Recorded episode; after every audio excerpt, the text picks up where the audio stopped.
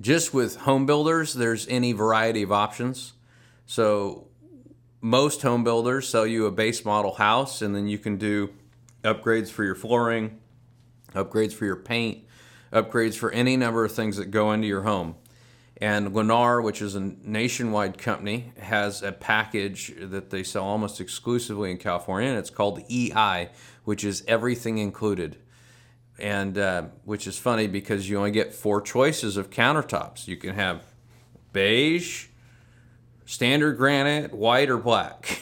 yeah, so in my opinion, that's not really everything's included. That's hey, pick from the four options that we're giving you, and we're gonna make it sound really good.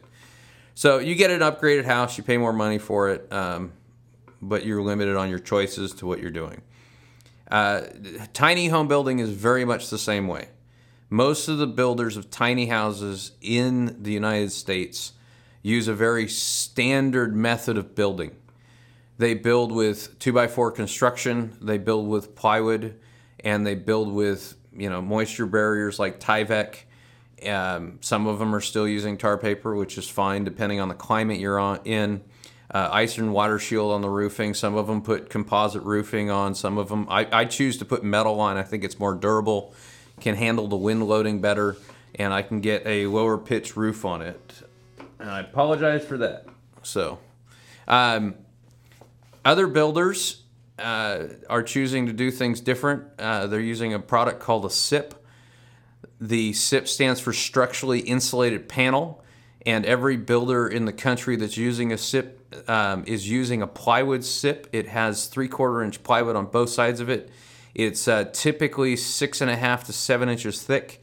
And when you have 102 inches on your trailer chassis and you put a seven inch panel on each side, uh, you just cut um, that's almost a foot and a half off your total build. So now instead of having eight foot six, you now have seven foot clear on the inside of your building. And it makes it feel really cramped. Uh, when you're framing with standard 2x4 construction, you're getting an R13 on the exterior wall, and uh, but you're, you're losing four and a half inches as opposed to seven.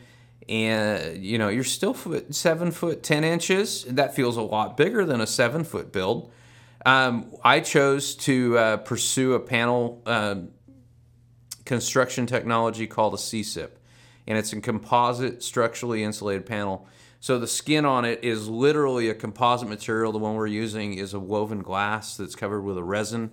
Um, it has a, a, 60 plus pound uh, pull rating for any screws that are put into the panel it, it's a very lightweight material, like I said earlier in a, in a, different little segment. It's literally one pound per square foot, which is significantly less than a plywood SIP.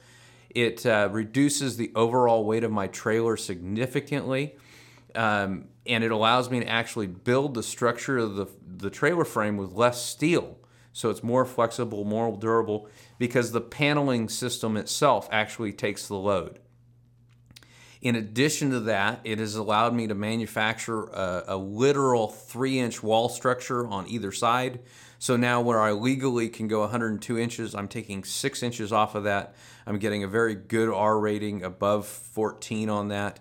And then I, uh, I have eight foot clear inside. So even the distance between seven foot nine and eight foot, or seven foot and eight foot, is, is a really big deal. So one foot on seven foot is one seventh, so that's that's like 15 or 16 percent increase in interior volume of your short spaces. Um, so there's there's many different options on your build. You can stick frame yourself. That's fairly simple. Uh, when I went to start building, one of my biggest obstacles is nobody wanted to sell me a C-SIP. Uh, when I became convinced of the, the, the durability of the product, the uh, lack of, of pest and, and moisture intrusion issues, the um, the insulation value I can get out of it, the lack of thermal penetrations in it. Uh, it's just an overall quality build. Uh, they wouldn't sell to me, number one, because I was so small. Um, in fact, they, they said, I'm not going to sell you enough to build one unit. Um, I contacted four or five different manufacturers of these and uh, it, it took two years to get a, a supplier that was going to work with us and we found a very good supplier uh, it's, a, it's a partnership it's a win-win for everybody and uh, he's uh, he's working on introducing a new technology that could help the housing market, the tiny house market, and uh, doing very well. Um, constructing things yourself, two by fours would be your way to go. Easy to, to put together if you do a little bit of practice. Uh, let's see, many options. So, cutting past the building techniques and materials used, uh, some builders and suppliers of tiny homes literally want you to um, only do custom builds. They want to start from the ground, they want to custom everything. Uh, very expensive, uh, very specific. Then the next level of that is, they have a very standard way they do things. They will only do the standard thing. You can change very little. Um, they're still also, from what I've found, expensive. And then I've blended the production model home um, technique of building four, five, or six, or seven basic structures, all in the same shells. Uh, we have three basic shell spaces. One's 18 foot, one's 22 and a half feet, and one is 27 feet. Those are all based on our panel widths and the building of those panels. And with those three structures, I have a series of layout that we can do inside of those. And then, so we have a base model, which comes with base items, and then you add on and you pay a little bit of extra for each of your options that you upgrade. And I really haven't seen anybody in the tiny house industry at this point following the concept of the production home. They like the concept, but they haven't followed it.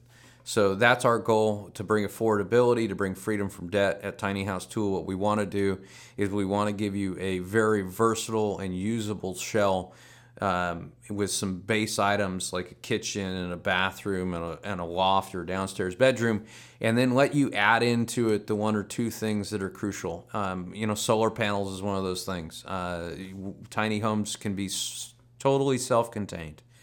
Uh, batteries, solar panels, inverters, they can all be built in, and uh, we can do all that. And we're looking forward to doing more of them as we keep going forward at an affordable price to bring freedom from debt.